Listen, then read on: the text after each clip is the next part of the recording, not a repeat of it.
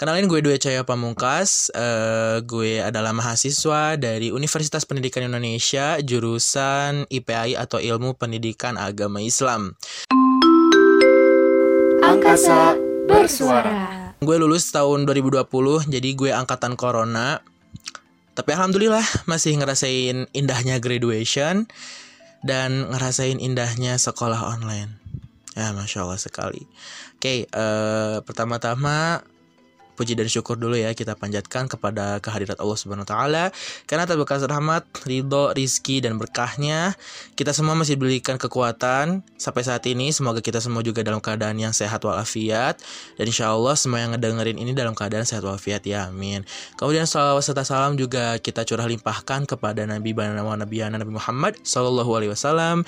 Semoga tercurah juga pada keluarganya, pada sahabatnya, para tabi tabitnya dan semoga sampai kepada kita juga sampai akhir zaman nanti. Amin. Oke okay, guys. Uh, ini adalah podcast pertama gue. Jadi sebelumnya gue mau minta maaf dulu kalau misalnya di podcast ini gue masih ngelepotan, masih ya namanya juga nubi lah ya, masih jadi anak bawang gitu. Tapi I'm trying my best. Oke, okay. uh, eh, di podcast ini gue mau ngejelasin tentang kehidupan setelah SMA asik.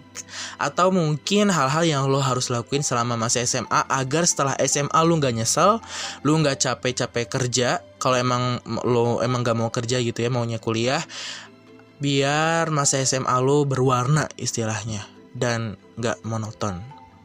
Pengalaman gue selama di SMA Angkasa gue mau bilang bahwa masa-masa terbaik gue itu adalah masa-masa SMA banyak dari teman-teman gue yang ngomong bahwa sumpah gue tuh kayak susah banget nyari-nyari masa bahagia di SMA gitu kayak nggak ketemu aja gitu. Kayak lagi nyari nyari pasir pantai di gurun katanya kayak gitu. Dan gue kaget gitu.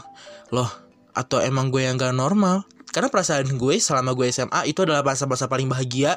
Karena itu masa di mana gue sadar lebih sadar banget mana yang benar mana salah. Gue merasa gue lebih dewasa di SMA terus gue merasa bahwa di SMA itu benar-benar masa-masa emas gitu. Kejayaannya gue itu SMA gitu. Kayak tapi kata gue tadi gitu teman-teman gue gitu banyak gitu ya. Nggak sedikit. Banyak banget yang ngomong bahwa rame banget di SMP gitu kayak valid no debat no kecot wah ini diadu gitu kan ya. Jadi ngomong banget kalau di SMP itu bener-bener paling seru paling rame gitu. Gue juga nggak ngomong di SMP gue nggak seru kan ya tapi bener bahwa di SMP rame tapi di SMA makin rame kenapa gue bisa bilang bahwa di masa SMA gue itu bener-bener rame dan bahagia gitu? Yang pertama uh, ini ada hubungannya dari dengan yang akan kita bahas gitu. Biar masa SMA lo lebih apa namanya lebih berwarna kemudian uh, nanti ketika lo lulus SMA lo gak ada istilah nyesel-nyesel lagi nih. Nyisa, nyanyain masa-masa remaja lu nyanyain masa-masa emasnya lu gitu. Selama gue di SMA awal-awal iya gue ngerasa nyesel banget gue ngerasa nyesel banget gue masuk SMA swasta gitu. Apalagi masuk SMA angkasa karena gak gak kepikiran gitu. Awalnya gue itu maunya masuk SMK tapi mamah gue gak mau gitu gue masuk SMA jadi uh, gue daftar di SMA negeri dulu pertama akhirnya ditolak dan kayak putus asa. Bener-bener putus asa akhirnya ada pilihan SMA angkasa. Alhamdulillah banget gue bersyukur gue masuk angkasa dan gue daftar itu di hari terakhir jam terakhir dan itu adalah kalau gak salah gue itu orang terakhir kedua gitu yang terakhir daftar di SMA angkasa. Kemudian setelah gue dan setelahnya lagi itu ditutup dan masih banyak orang yang mau masuk tapi ditolak. Ya alhamdulillah gue masih ada kesempatan. Terus kenapa tadi gue bilang nyesel ya? Karena tadi ya karena gue masuk SMA swasta nggak terima di negeri padahal emang dasarnya emang dongo gitu ya. Udah tahu dongo gitu. Sesokan daftar di negeri tapi ada hikmahnya. Gue masuk ke dalam sekolah swasta terbaik menurut gue. Dan uh, gue bersyukur banget gue dicetak menjadi manusia yang luar biasa di sini kalau kata gue gitu. Nah perjalanan gue di SMA bisa dibilang panjang banget. Di mana kalau kalau kata alainya tuh ya gue tuh berubah dari ulat menjadi kupu-kupu gitu. Dan masa-masa kepompongnya itu ada di SMA gitu. Masa di mana gue di tindes gue di uh, apa namanya gue di peres gue di istilahnya kerja rodi kerja paksa itu di SMA awal-awal gue kelas 10 ini kita ngomongin prestasi ya uh, bukan sombong ini ya. Jujur gue itu kayak ngerasa kayak emang dongo gitu gue itu orangnya dongo. Gue aja nem pas SMP itu 23 lebih kecil daripada nem SD gue. Itu tuh kayak wow oke okay, impressive gitu. Itu benar-benar kayak kayak apa ya sebuah hal yang sangat mengecewakan bagi siapa pun gitu. Tapi ketika kelas 10 gue nggak terlalu apa namanya nggak terlalu mikirin nilai karena gue mikirnya oh sekolah swasta gitu. Gue nggak perlu sekolah serius di sini yang penting gue lulus gue udah cukup kayak gitu. Itu jujur pandangan gue pertama kelas 10 tuh kayak gitu.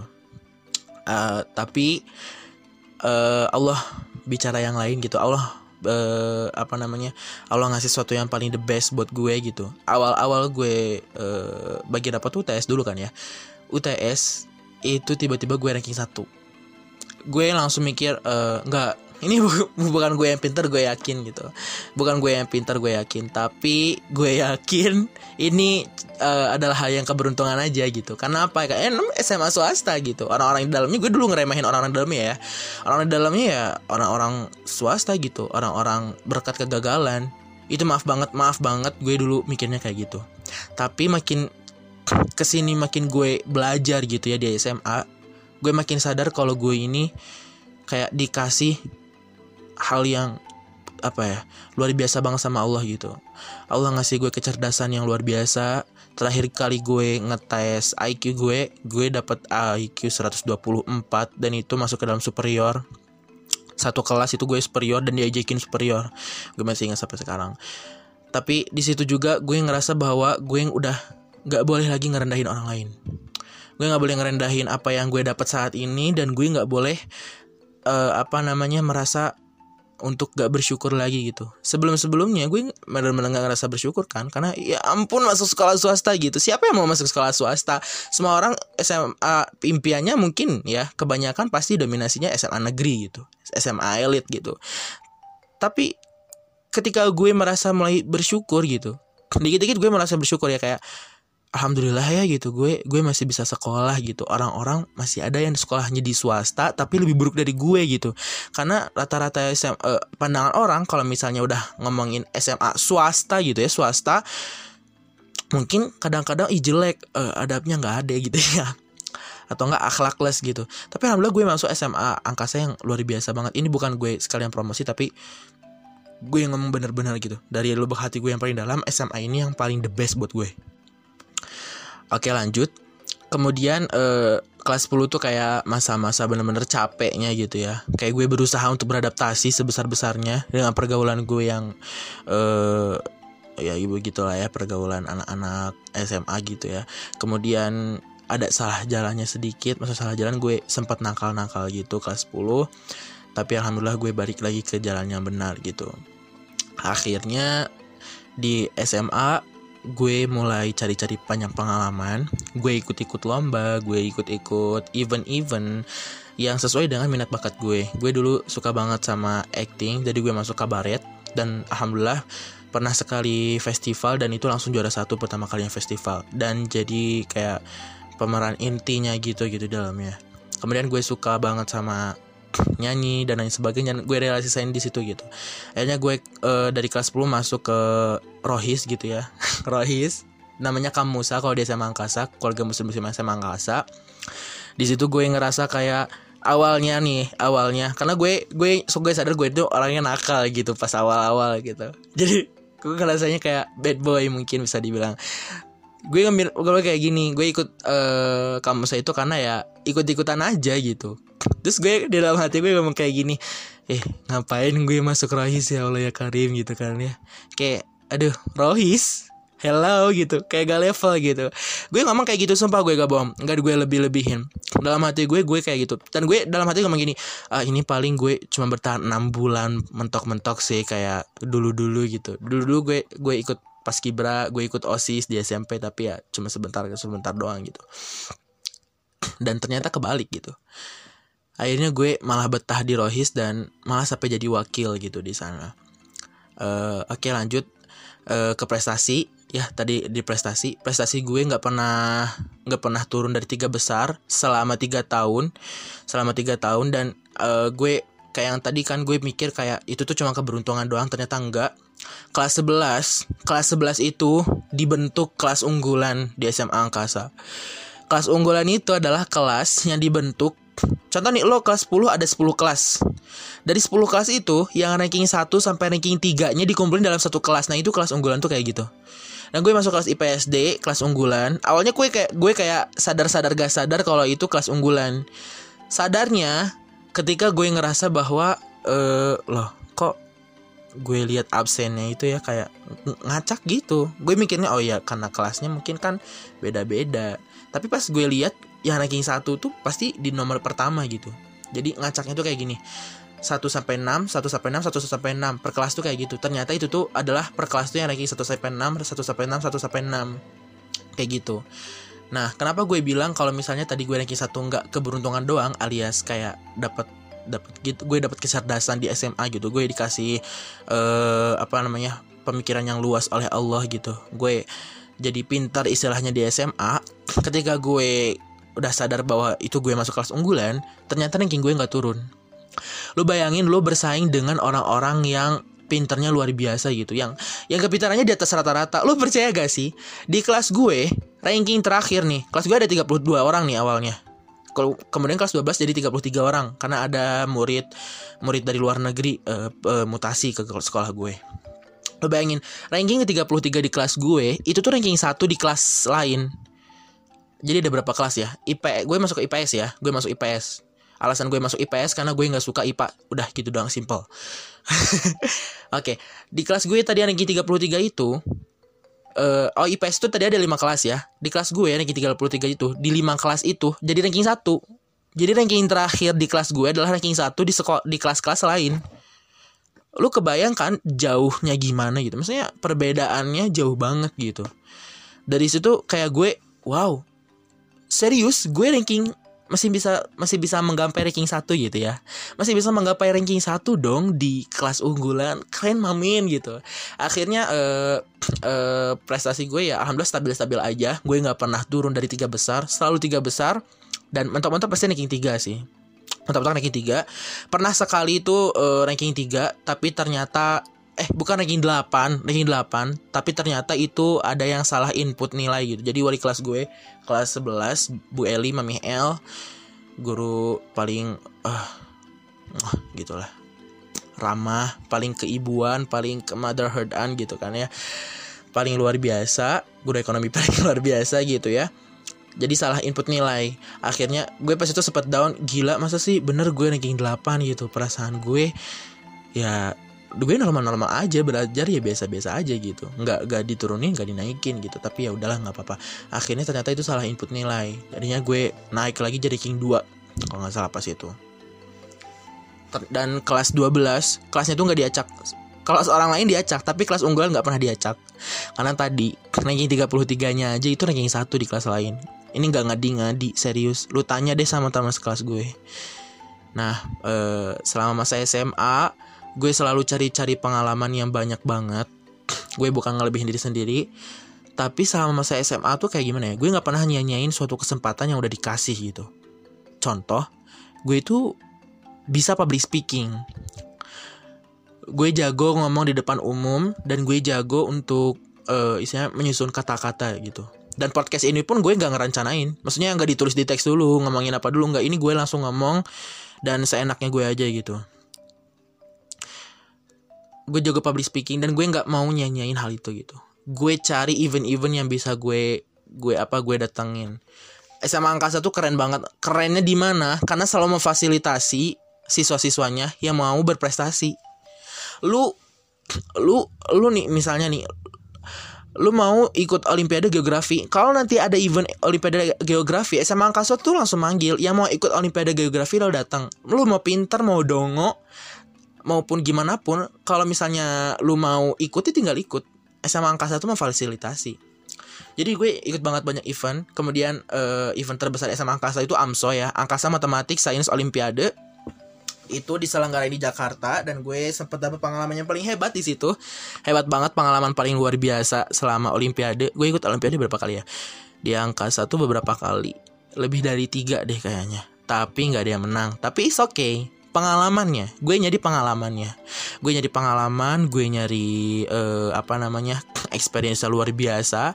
Dan experience-nya itu gue nggak bohong sangat berguna ketika gue kuliah. Dan sekarang gue kuliah ini nggak akan bisa selancar ini kalau misalnya SMA gue nggak dipakai kayak yang gue ceritain tadi. Uh, AMSO alhamdulillah gue gue ikut seleksi finalis. Finalis AMSO gue diterbangin ke Jakarta terbang ya. Nggak lewat mobil terbang. Bayangin nggak enak gimana di SMA angkasa lu olimpiade pakai pesawat dikirimnya. Ya gue nggak bohong sumpah. Itu experience terbesar bagi gue gitu nah. Kemudian eh, nah yang jadi permasalahan yang kata gue gitu ya. Kenapa gue bilang eh, gue itu mau tips dan trik eh, agar lu semua tuh kayak nggak nggak salah jalan gitu. Ketika udah SMA nggak ada yang ngomong kayak gue nyesel banget SMA-nya masa-masa SMA gue nggak dipakai dengan hal yang baik gue nyesel banget SMA gue bla bla bla bla dan lain sebagainya. Itu banyak banget orang pakai gitu nah yang gue ceritain tadi itu itu real life gue gitu ya. Gak ada yang dilebih-lebihkan gitu. Itu kehidupan nyata gue selama SMA maksudnya gimana? Gue mau nyeritain kehidupan gue ini agar dijadikan pembelajaran buat lo semua.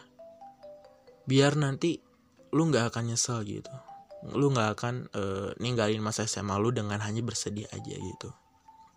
Banyak bangetnya kayak gitu banyak. Gue tadi udah bilang berkali-kali gitu. Bertele-tele gue bilang kayak gitu. Nah gue juga gak nggak nggak bilang kayak gini kan. Dengan lu ngikutin tips dan trik gue gue jamin lu masa SMA nya bahagia. Nggak kayak gitu juga.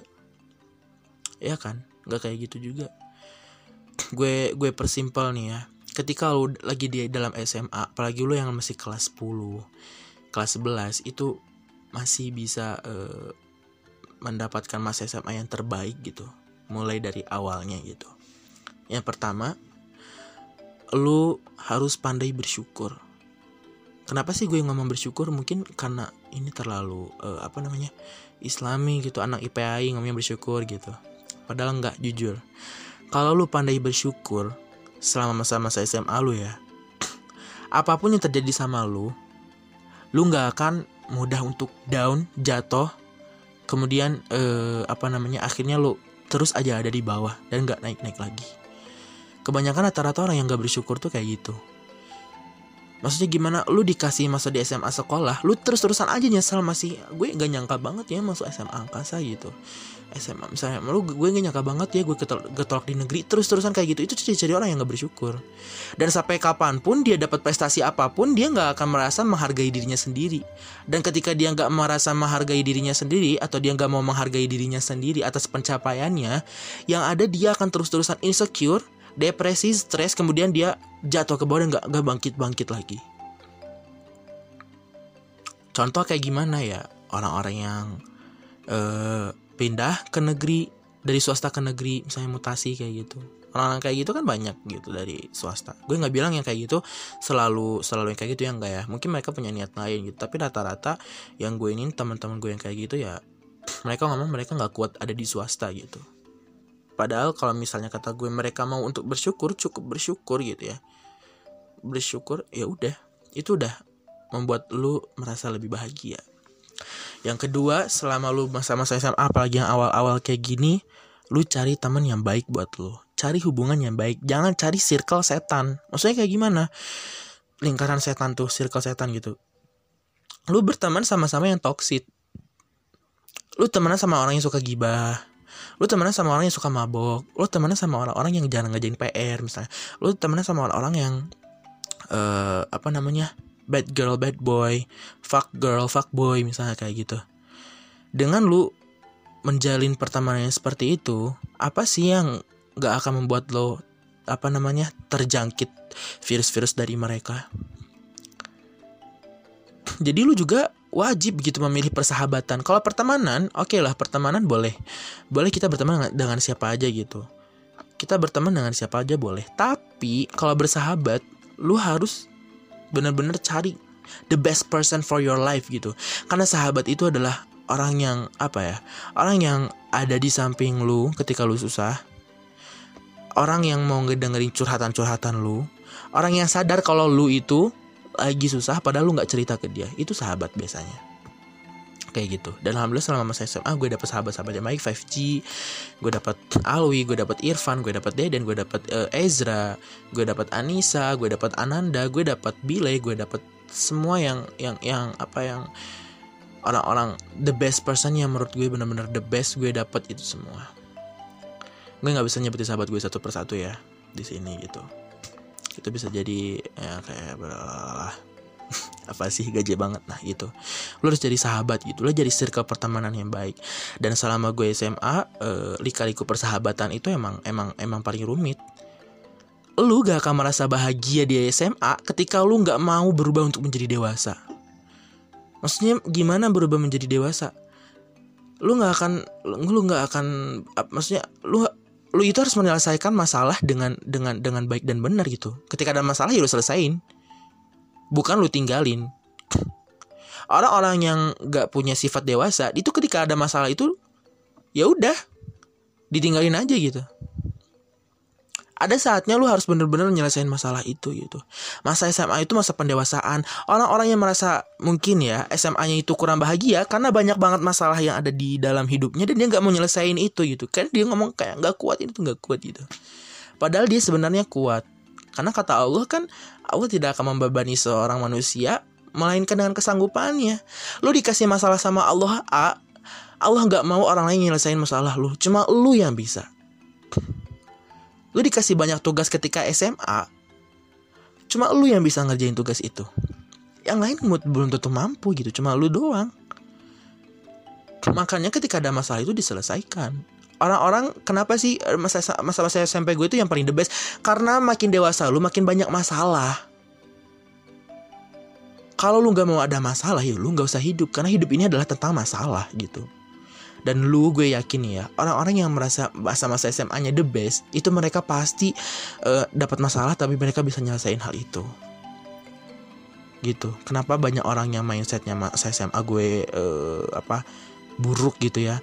Karena dia dapat masalah terus menerus tapi dia nggak mau nyelesain hal itu. Itu bisa jadi kayak gitu. Oke, okay. selanjutnya trik selanjutnya agar masa SMA lu nggak sia-sia nggak berantakan, lu belajar sesuai kemampuan lu bukan belajar sesuai kemampuan orang lain. Lu bisa kebayang betapa besarnya tuntutan gue ketika gue ada di kelas unggulan. Kelas unggulan loh. Orang-orangnya ambis semua. Gue mau mabal nih ya, mau bolos sekolah. Gak mungkin. Kayak udah gak mungkin aja. Kenapa gue mau gak mungkin? Ya iyalah. Lu mau kalah dengan 33 orang itu yang ambis semua. Itu Makanya gue bilang lu belajar itu sesuai kemampuan lu gitu. Tapi gimana sekolah maunya nuntut dengan persamaan KKM harus segini harus segini. Semampunya lu bukan berarti eh, seenggak bisanya lu juga. Maksudnya kayak gimana? Kalau lu nggak bisa ya udah berhenti. Nah itu maksud semampu lu ya. Kalau lu masih mampu buat mikir lanjut. Kalau lu masih mampu buat nanyain ke orang lain apa sih ini cara untuk nyelesain jawabannya, lu bisa lanjut. Kalau lu masih mampu mampu untuk bergerak, maju, berpikir lebih keras lagi, itu lo maju. Berpikir sesuai kemampuan, berarti bukan bukan berarti ketika kemampuan lo ada 50, lu bergerak juga 50, enggak. Lu naikin lagi kemampuan lo. Sampai kapan pun lu nggak pernah maju. Kalau lu terus berpikir di dengan rata dengan rata-rata pemikiran lu gitu. Sorry ya kalau pembahasannya agak uh, agak agak rumit gitu. Tapi kayak gitu. Kemudian agar masa-masa SMA lu eh, nggak uh, terlalu berantakan lu harus cari uh, apa namanya cari banyak kegiatan. Lu jangan jadi siswa yang cuma pulang pergi pulang pergi doang. Sekolah pulang sekolah pulang doang. Cari banyak kegiatan ekstrakurikuler organisasi. Saat ini pasti banyak yang ngomong uh, lu harus ikut organisasi gitu. Uh, karena kepake banget nanti pas kuliah misalnya kayak gitu anak SMA kan rata-rata uh, kuliah ya kalau misalnya lulus gitu. Pasti lu mikirnya ah apaan sih itu paling cuma promosi-promosi organisasi doang? Enggak gue jujur. Sumpah gue gak bohong masa-masa organisasi gue semuanya kepake nggak ada yang nggak kepake. Gue bisa public speaking gue bisa dapat banyak pengalaman. Itu karena uh, apa namanya karena masa-masa gue di SMA gue isi dan organisasi gue aktif di ekstrakurikuler. Yang kata gue jadi wakil di Kamusa di Rohis dan dari situ gue mencetak banyak banget uh, apa namanya banyak banget pengalaman-pengalaman baru. Banyak banget pengetahuan baru yang gak akan lu dapetin di nilai akademik lu. Yang gak akan lu dapetin di kelas lu. Gue yakin. Contoh bikin proposal. Contoh bikin proposal nih. Nah yang masih nanyanya proposal apa? Berarti dia masih belum mungkin belum mendalami organisasi secara penuh. Yang masih nanya proposal apa misalnya contoh bikin proposal. Mana ada di di di pelajaran lu bikin proposal. Kalau ada pun pasti nggak akan nggak akan sepraktek itu kan. Maksudnya sepraktek lu ngirim proposal ke kepala sekolah. Lu ngerasain gimana proposal lu ditolak berkali-kali. Orang yang ikut organisasi itu kuat loh mentalnya gitu. Itu membentuk mental lu gitu. Dan kepake banget masa-masa kuliah gitu. Sangat kepake. Makanya ketika ketika masa SMA lu aktif aktifin lah diri lu gitu. Jangan lu sia-siain kemampuan lu dengan cuma main habis habis pulang dari sekolah main gitu ya. Memotoran atau lain sebagainya pacaran. Dengan habis dengan hal itu aja gitu. Lu harus cari-cari hal-hal positif lainnya gitu. Jangan sampai masa SMA lu di akhir ya lu ngomong kayak gini. Gue emang nggak tahu masa-masa emas di SMA apaan gitu ya karena lu nggak pernah nyari masa emas itu. Lu nggak pernah nyari hal berharga itu apa gitu pengalaman itu apa gitu. Jadi ketika lu lu mau nanti ketika lu lulus SMA nggak ada yang bisa diceritain tentang kelebihan lu di SMA kalau gue sih pasti malu banget. Kalau gue pasti malu banget tapi alhamdulillah. Dan uh, ini sebagai FYI gitu ya. Gue lulus dari SMA selama gue SMA gue udah nyetak lebih dari 20 sertifikat lebih. Maksudnya sertifikat penghargaan ya. Itu lebih dari 20. 25 kalau nggak salah. Itu semua gue dapetin dari awal gue masuk SMA sampai akhir.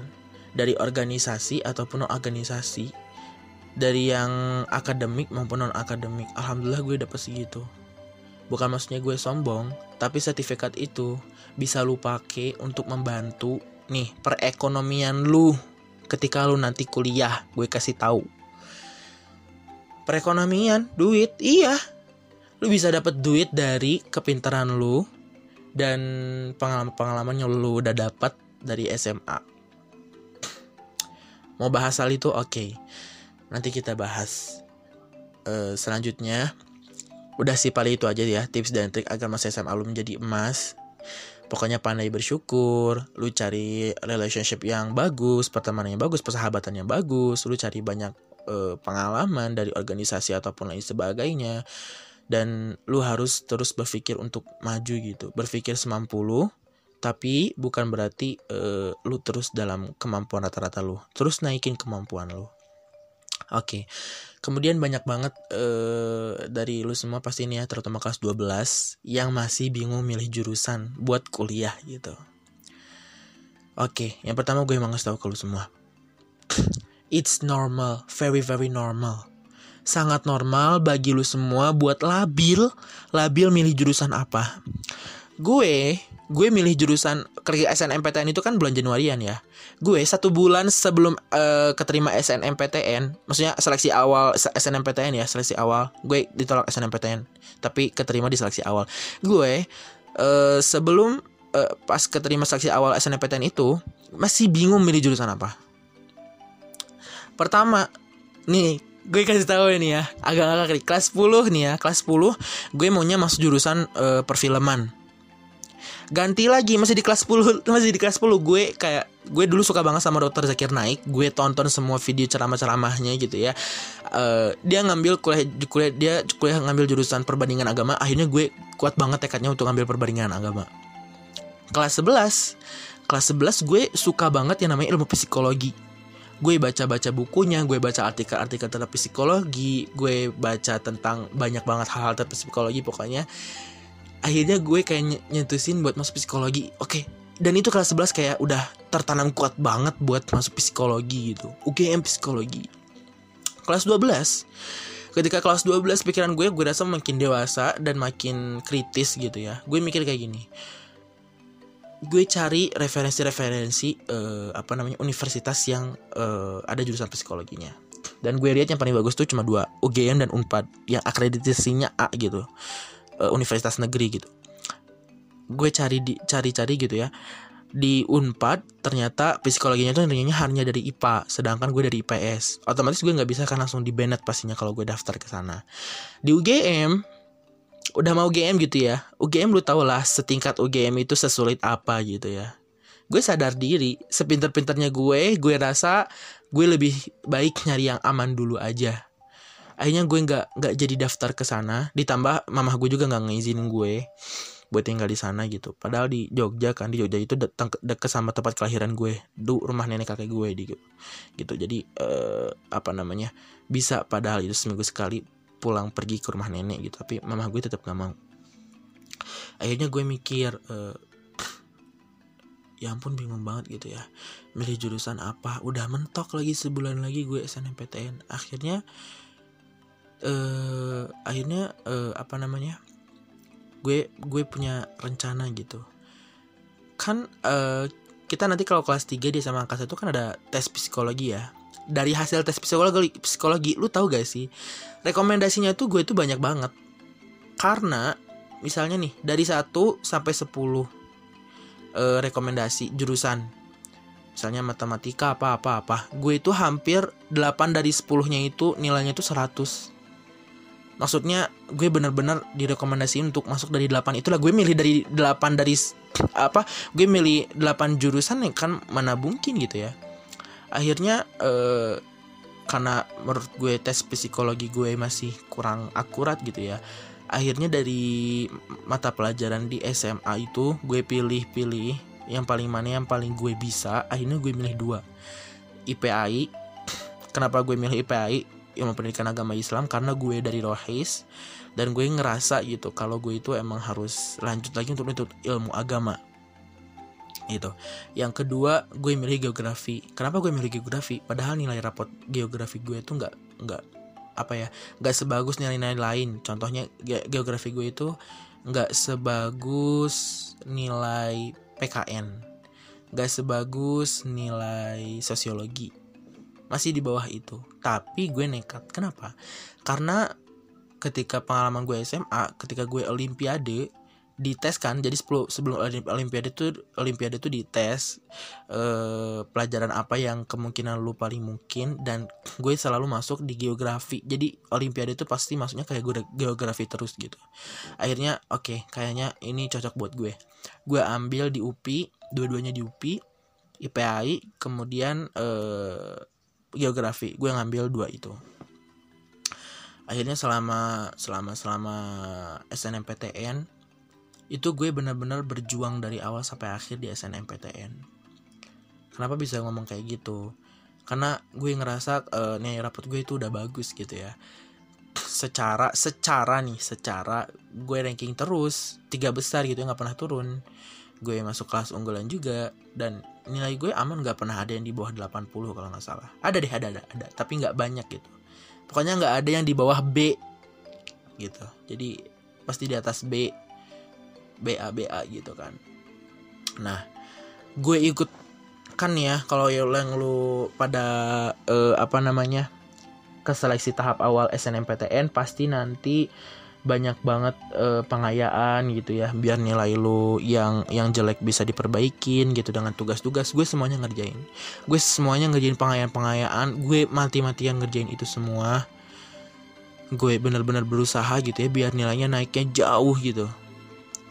Karena SNMPTN itu kan nilainya harus naik terus kan dari semester 1 sampai semester 5 gitu. Harus naik terus harus harus gitu. Dan gue berusaha banget dengan teman-teman gue juga. Akhirnya ranking paralel keluar. Ranking paralel itu ranking uh, seluruh siswa satu angkatan. Jadi misalnya satu angkatan angkatan gue itu ada 360 berapa siswa. Nah gue itu alhamdulillah ranking 2 dari semuanya itu gue ranking 2 dan gue dengan ranking 1 dengan sahabat gue Irfan dia rival sejati gue kayak gue itu bersaing ketat banget sama dia gitu ya. Tentang nilai tentang ulangan gue paling bersaing sama dia. Tapi bersaing sehat ya karena gue sahabatan sama dia itu kalau nggak salah bedanya tuh cuma satu. Nilainya benar-benar bedanya cuma satu. Jumlah poinnya itu satu nggak tahu berapa gitu. Saya gue lupa lagi. Pokoknya nggak lebih dari lima. Gue yakin nggak lebih dari lima. Gue bedanya dia sama dia.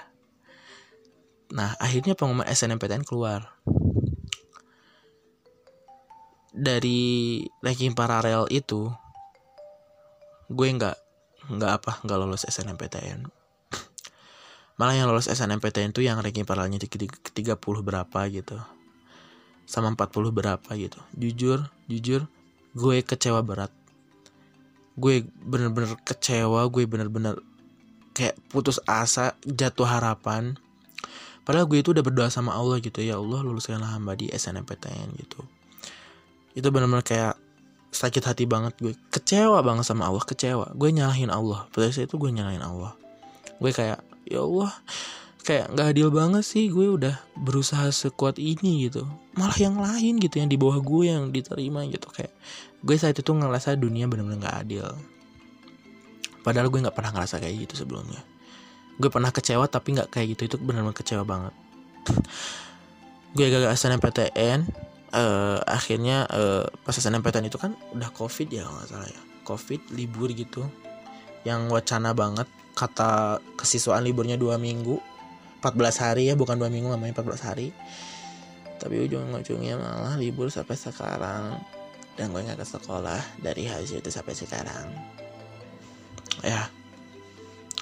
Selama libur itu libur libur yang panjang banget 6 bulan libur itu sama sekarang sampai hampir setahun itu gue kayak uh, bener-bener futur iman iman gue jatuh. Gue kembali ke gue yang jahiliyah dulu yang suka main keluar yang lain sebagainya gue jadi anak nakal lagi gitu. Beres SNMPTN karena gue kecewa banget sama keputusan Allah pada saat itu. Gue kecewa dan gue bingung. Gue bingung. Gue bingung habis ini gue mau ngapain gitu. Padahal kan ada jalur lain SBM ya. Sedangkan gue itu orangnya jujur nih, sepintar-pintarnya gue masih banyak yang lebih rajin dari gue. Kenapa gue bilang kayak gitu? Di kelas gue ada loh yang apa ya belajarnya tuh lebih-lebih dari gue gitu. Dia tuh bisa belajar dua jam sekali. Kalau ada PR tuh bener-bener kerjain banget gue gue itu masih bisa santai. Walaupun gue lu bilang ranking satu ranking dua gitu ya. Gue sama rival gue Irfan lu tahu gue tuh kita tuh paling santai. Orang lain kalau belum ngerjain PR kayak udah panas dingin gitu ya. Gue kalau belum ngerjain PR ya udah biasa aja sama Irfan gitu. Tinggal contekan kan gitu. Kalau SMA kan zamannya kayak gitu ya. Jadi contoh ya Allah. Uh, gue santai gitu. Belajarnya santai nggak pernah dibawa serius. Gue ya kalau kalau gue hitung hitung gue tuh gak pernah gitu kayak belajar benar benar belajar. Kalau ada ulangan belajar sampai jam 12 malam gadang gitu enggak selama SMA gue kalau udah jam 10 atau jam 11 tuh udah udah tidur. Dan lanjut belajar ya besok pagi. Kalau nggak pas mau berangkat apa pas udah di sekolah gini. Jadi 15 menit sebelum uh, ulangan ya ya gue itu apa namanya belajar gitu. 15 menit sebelum ulangan gue belajar gitu. Nah se setelah itu gue tadi kan bingung ya nggak tahu mau ngapain. Terus gue ngomong ke mama gue kayak gini. Gue nggak mau ngelanjut SBMPTN deh kata gue. Kayak gue udah kecewa gitu. Gue bahkan pas itu setelah bukan sehari sih beberapa jam setelah mau SNMPTN saking gue nggak terimanya tuh gue nangis gitu. Gue nangis benar-benar kayak nggak nggak nyangka aja gitu. Perjuangan gue sia-sia gitu. Kayak gue udah ngumpulin banyak pengalaman gue udah capek-capek pengayaan tapi Allah membalas dengan hal ini gitu. Di situ gue merasa bener-bener kayak udahlah gue nggak mau ngelanjutin lagi gue takut kecewa gitu. Gue takut kecewa. Gue takut kecewa lagi dan gue takut untuk mengulang hal yang sama gitu. Akhirnya gue mutusin pada saat itu untuk gak mau daftar SBM awalnya tuh. Tapi tapi mama gue ngomong kayak gini. Eh oke okay, gitu. Lu lu boleh gitu lu boleh kecewa gitu tapi lu harus tetap daftar gitu. Mau lu belajar atau enggak ya gue nggak peduli gitu kata mama gue kurang lebih kayak gitu. Pokoknya kamu harus belajar gitu. Pokoknya kamu harus belajar dari kesalahan kamu daftar SBM siapa siapa tahu Allah kan nggak nggak akan lari dari rezeki hambanya. Di situ gue dapat pencerahan juga dari murabi gue. Murabi itu jadi kayak ustadz pendamping lo dari murabi gue dia ngomong kayak gini gitu lu tuh udah futur iman wi gitu. Lu tuh udah udah jauh dari Allah gitu. Lu udah menyalahi takdirnya dia gitu. Kalau kata Allah bukan bukan lu bukan diterima di SNM ya udah bukan. Lu cari jalan yang lain. Bukan lu berhenti gitu. Apa kalau misalnya Nabi ketika ketika dia dakwah gagal terus Nabi diem nggak dakwah lagi itu enggak kan? Ketika Nabi dakwahnya kayak pas di di Taif dia dilempari batu berdakwah. Kalau misalnya Nabi pundung kayak gue gitu ya Nabi pundung mungkin nggak akan ada Islam sampai sekarang tapi malah Nabi terus maju gitu. Bahkan di dalam kesakitannya Nabi terus ngomong kayak eh apa namanya di mana lagi ya Allah hamba harus berdakwah gitu. Di mana lagi hamba ya Allah hamba harus berdakwah. Sekalipun hamba harus menahan sakitnya yang seperti ini gitu hamba tidak apa-apa. Yang penting kau tidak marah kepada hamba. Nabi ngomong kayak gitu apalagi gue yang cuma gagal SNMPTN betapa payahnya hidup gue. Betapa kayak tolol banget gitu gue pada saat itu. Gue sadar akhirnya gue bangun gue bangkit lagi gue berusaha untuk di SBMPTN gue belajar semampu gue bener-bener semampu gue. Kalau misalnya gue udah kayak uh, udah udah nyampe di batasnya gue gue nggak berhenti. Gue gak berhenti tapi gue terusin. Dengan cara gue istirahat dulu dari dari apa namanya dari semua kepayahan gue gitu ke beban beban beban gue gue istirahat dulu. Kemudian gue bangkit lagi. Jadi gue kalau misalnya lu capek belajar nih lu istirahat dulu lu perlu istirahat lu perlu refreshing lu perlu main. Setelah main lu lanjut lagi belajarnya kayak gitu. Uh, gue nggak terlalu serius di SPMPTN ya karena gue nggak terlalu belajar di situ. Tapi gue langsung ganti doa gue dulu ketika gue mau banget masuk di UPI gitu ya pas SNM gue doanya tuh kayak gini masih ingat. Ya Allah hamba mau masuk ke UPI jurusan IPAI gitu. Ingin banget kalau nggak di geografi udah gitu doang. Doa gue itu cuma gitu doang. Di akhir akhir sujud gue itu gue ngedoanya gitu doang gitu. Sekarang kayak gue udah sadar gitu. Gue sadar bahwa kalau misalnya eh, takdir itu ya Allah yang nentuin gitu. Lu lu nggak bisa lu nggak bisa ngomong takdir Allah itu salah gitu. Lu nggak bisa ngomong bahwa Allah itu gak adil gitu. Bukan Allah nggak adil lu yang nggak bersyukur gitu. Lu yang nggak tahu diri gitu. Dari itu gue ganti doa gue kayak gini ya Allah terimalah hamba di UPI jurusan IPAI dengan niat gue niat masuk IPA itu yang pertama gue mau menuntut ilmu. Gue nggak ada tuh sebelumnya niatan kayak jadi pokoknya nanti masuk IPA biar jadi guru agama gitu ada niatan kayak gitu tapi itu bukan yang utamanya. Gue utamanya benar-benar nuntut ilmu nuntut ilmu. Kemudian gue memperbaiki diri gue gitu. Gue mau jadi insan yang lebih baik gitu. Semoga dengan di IPAI gue berkumpul dengan orang-orang yang baik, gue berkumpul dengan orang-orang yang soleh, yang bisa menuntut gue ke jalannya lebih baik gitu. Yang bisa ngingetin gue ketika gue salah, yang bisa membantu gue di hijrahnya gue gitu. Akhirnya gue ngomong kayak gitu ke Allah kemudian gue ngomong kayak gini di akhir. Dan dan ya Allah dan kalau engkau tidak mengizinkan hamba untuk masuk ke dalam IPI ini gitu ya. Kalau engkau tidak mengizinkan hamba hamba cuma minta ya Allah agar hamba tidak terlalu kecewa. Kemudian hati hamba rela dan ikhlas gitu menerima apa pun keputusanmu gitu. Dan yang penting hamba gak iri dan dengki itu kepada orang lain. Nah itu itu adalah uh, doa-doa gue pada saat itu. Gue ngubah doa gue agar gue bisa lebih ikhlas agar gue bisa lebih uh, apa namanya lebih tabah dengan apa pun keputusan Allah gitu. Jadi walaupun gue nggak nggak dapat apa yang gue impikan tapi gue nggak kecewa dengan apa yang gue dapatkan gitu. Jadi apa pun uh, hasilnya gue mau terima aja gitu istilahnya. Kayak gitu. Gue berdoanya kayak gitu terus gue ngerasain kayak ada keajaiban aja ketika gue ngedoa kayak gitu gitu. Ketika itu gue ikut SBM lu percaya gak sih? Ketika lu SBM itu uh, kalau pas zamannya gue itu ya uh, kalau lu salah kalau lu gak tahu misalnya ya lu gak tahu jawabannya nih mending lu diemin.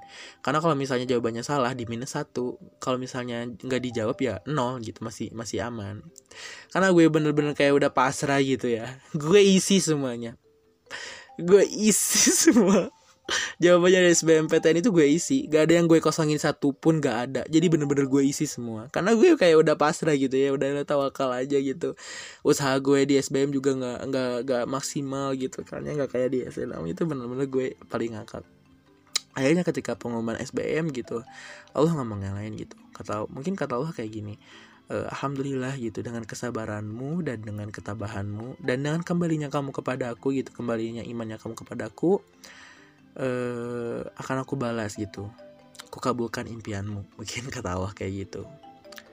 Akhirnya gue keterima di PIUP di universitas yang jujur gue impi-impikan karena uh, tadi ya karena niat gue dari awal itu untuk di sana yang menuntut ilmu gitu. Gue keterima di sana dan uh, akhirnya ya benar-benar jujur itu kayak sampai nangis gitu. Gue meluk mamah gue gue meluk papa gue sampai nangis. Nah dari sini kita bisa ngambil kesimpulan gitu. Kalau lu masih bingung salah masih bingung jurusan apa itu masih normal tips dan trik dari gue tadi bisa dipakai ya. Yang pertama lu dari mata pelajaran mata pelajaran yang ada di SMA kayak misalnya dari ada 17 mata pelajaran, lu pilih mana yang paling susah menurut lu, mana yang paling gampang menurut lu. Lu pilih dari yang tersusah dari yang tergampang. Jangan sampai lu ngomong ke gue kayak gini. Eh, gak ada semuanya juga susah. Dong itu namanya ya. Kalau misalnya masih tetap gak ada, lu cari deh kegiatan lu yang paling lu sukai, yang paling bisa yang ada di jurusan contoh kayak uh, perfilman. Itu kan nggak ada kan di di pelajaran KBM tentang perfilman atau pelajaran perfilman nggak ada kan? Tapi lu suka film misalnya. Nah lu cari dengan kegiatan lu seperti itu. Psikotes lu itu bisa dijadikan uh, rujukan yang baik gitu buat lu.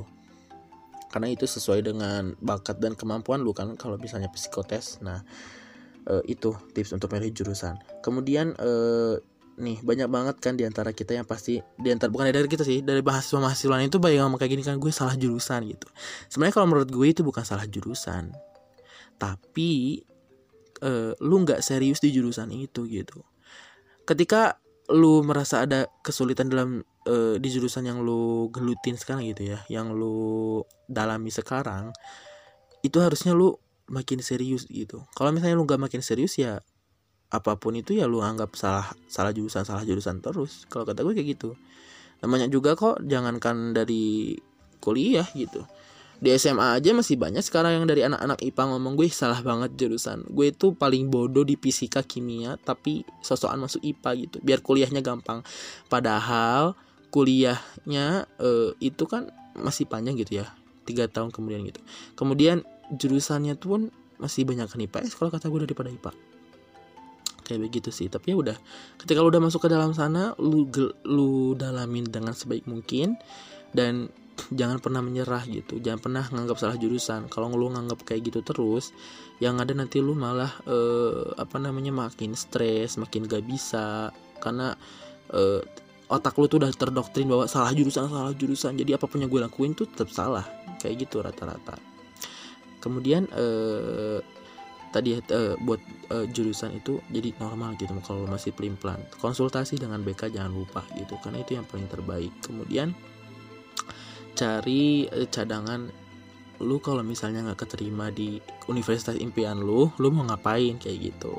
Gue setelah SNMPTN itu udah udah apa namanya udah udah gagal kemudian gue bangkit lagi gue langsung nyusun strategi gitu. Kalau misalnya SBM nanti gue tetap gagal gue udah nyiapin universitas yang mau gue uh, apa namanya universitas, swasta yang mau gue tepatin gitu. Gue mau masuk Maranatha jurusan psikologi pas itu tuh. Sama di Iron Academy jadi uh, di penerbangan gitu gue maunya kayak gitu gitu. Uh, akhirnya gue udah nyusun strategi itu kemudian gue kerja gitu. Alhamdulillah ketika itu juga gue itu ada yang nawarin kerja di TK dua dua instansi deh kalau nggak salah yang nawarin gue kerja di TK gitu. Dan uh, jadi ketika gue udah lolos misalnya gagal di SBMPTN gue udah langsung ada gitu rencana mau ngapain gitu. Jadi gue gak nganggur. Kebanyakan orang-orang mungkin karena bingung dan atau nggak ngerencanain setelah dia lulus SMA atau gagal mau ngapain dia nggak berpikir kritis ya yang ada mungkin nganggur. Setelah SMA yang nganggur gitu. Banyak banget kayak gitu banyak gitu ya semoga aja lu semua nggak kayak begitu gitu. Nah kemudian eh, dari cerita gue juga bisa diambil bahwa ya lu lu jangan pantang menyerah gitu. Kalau misalnya udah udah jatuh bangkit lagi. Kalau udah gagal di SNM dan SBM lu bangkit lagi. Kalau lu nggak mau ada di sekolah swasta oke okay, lu coba tahun depan tapi lu nggak boleh diem aja selama setahun lu nunggu itu lu nggak boleh diem aja. Lu cari kegiatan lu. Nggak boleh lu cuma diem aja di rumah nganggur gitu. Nah eh, sedikit lagi tadi gue ngomongin tentang beasiswa dan alhamdulillah di setelah gue masuk kuliah itu sekitar berapa ya? Tiga hari setelah gue masuk grup maru ya mahasiswa baru itu ada pengumuman untuk daftar beasiswa karena gue dari dari awal tuh udah bener-bener uh, apa namanya udah bener-bener ngincer beasiswa ya. Ngincer banget beasiswa gue dari awal SMA tuh dikasih tahu sama guru BK gue kalau misalnya di perkuliahan tuh banyak banget beasiswa dan lu harus ambil. Dan ini beasiswa negeri nama beasiswanya tuh JFLS Jabar Future Leadership Scholarship. Itu beasiswa langsung dari pemprov Jabar. Gue dalam lu coba bayangin deh.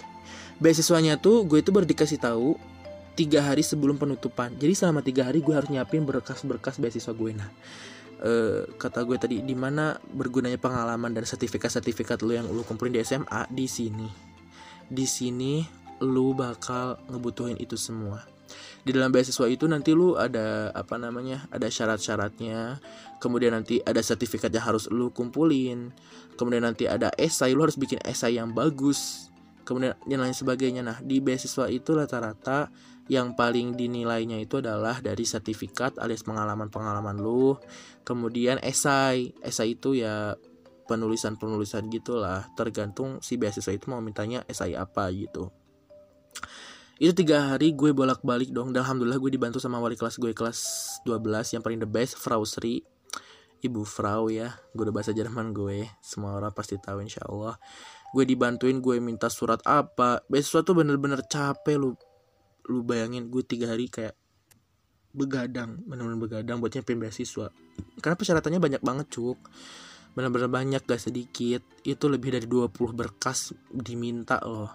Dan mintanya tuh nggak nggak nggak cuma nggak tinggal lu ambil berkas lu foto lu scan tinggal dimasukin. Nggak ada yang minta tanda tangan instansi terkait ada yang minta uh, rekomendasi terkait Duh itu gue bener-bener bolak-balik ke rumahnya Pak Mumu.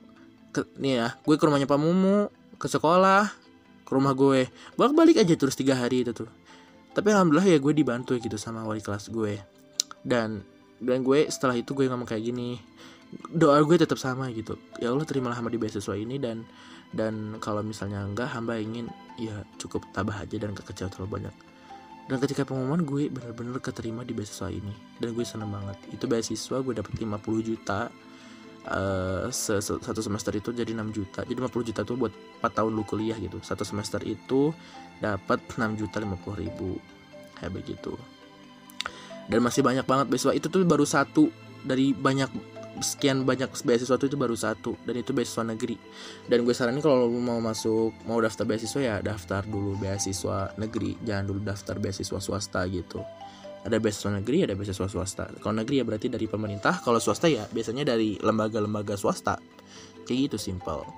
Makanya lulus semua yang sekarang masih ada di SMA gue saranin lu buat cari banyak pengalaman. Jangan sia-siain masa-masa SMA lu dan jadikan masa SMA lu itu masa yang paling lu kenal masa paling bahagia. Masa yang paling emas masa yang paling luar biasa itu adalah masa di SMA intinya dalam semua ini ya cuma satu. Bersyukur. Bersyukur. Agar lu selalu bahagia dengan cara apa pun dan di mana pun dan dalam keadaan apa pun itu ya mungkin segitu aja sih dari cerita dari gue. Hampir satu jam ya gue ngecoblak di sini tapi insya Allah gue berdoa semoga apa yang gue omongin ini berguna bagi siapa pun dan bagi lu semua yang ngedengerin. Ini kisah yang mungkin menurut gue inspiratif inspiratif inspiratif. Apaan sih gue ngomong gelepotan banget? Inspiratif. Karena ya itu dia ini cerita nyata dari gue. Dan gue ngerasa bahwa cerita ini emang harus diceritain ke lu semua gitu. Ini waktu saatnya untuk publikasi gitu ke yang lainnya. Oke mungkin sekian aja podcast pertama gue. Terima kasih buat lo semua yang udah mau ngedengerin dari awal sampai akhir atau mungkinnya dilewat-lewat uh, ngedengerinnya. It's okay it's okay. Pokoknya terima kasih. Terima kasih banget buat Pak Jun yang udah nyediain uh, media gitu ya perantara buat saya untuk nyimpan podcast saya. Jadi namanya tuh Pod Sky gitu ya gue baru tahu gitu. Pod Sky. Makasih Pak Jun. I love you. Kemudian makasih buat uh, SMA Angkasa. Salam buat semua guru-guru yang ada di sana. I love you banget. Semua teacher yang ada sama angkasa. Sama siapa pun lu sekarang semoga kita terjaga ya dari penyakit-penyakit. Kita selalu sehat walafiat. Semoga kita dan keluarga kita jauh dari covid-19 ini covid gak pergi-pergi ya gue juga kesel banget sebenarnya. Tapi nggak apa-apa lah masih takdir Allah bersyukur masih sehat walafiat sampai sekarang. Uh, mungkin itu aja yang bisa gue sampaikan. Kurang lebihnya gue mohon maaf banget dan banyak banget kesalahan di pod podcast gue kali ini mungkin. Gue benar-benar mohon maaf sebesar-besarnya. Uh, pada Allah ya semoga lu semua uh, dilancarkan semua apa namanya semua pekerjaannya, semua tugas-tugasnya, semua kegiatannya, dan semoga gue berdoa ya agar mimpi-mimpi lu yang indah itu, mimpi-mimpi lu yang baik itu di mata Allah dikabulin oleh Allah ya. Bisa jadi mungkin mimpi-mimpi lu itu nggak dikabulin oleh Allah karena itu buruk buat lu. Oke. Semangat buat semuanya dan sampai jumpa di podcast selanjutnya. Dadah. Simak terus informasi bermanfaat, berbagi ilmu, pengalaman, motivasi, dan informasi penting lainnya yang positif dan inspiratif dari SMA Angkasa Lanud Hussein Sastra Negara Bandung.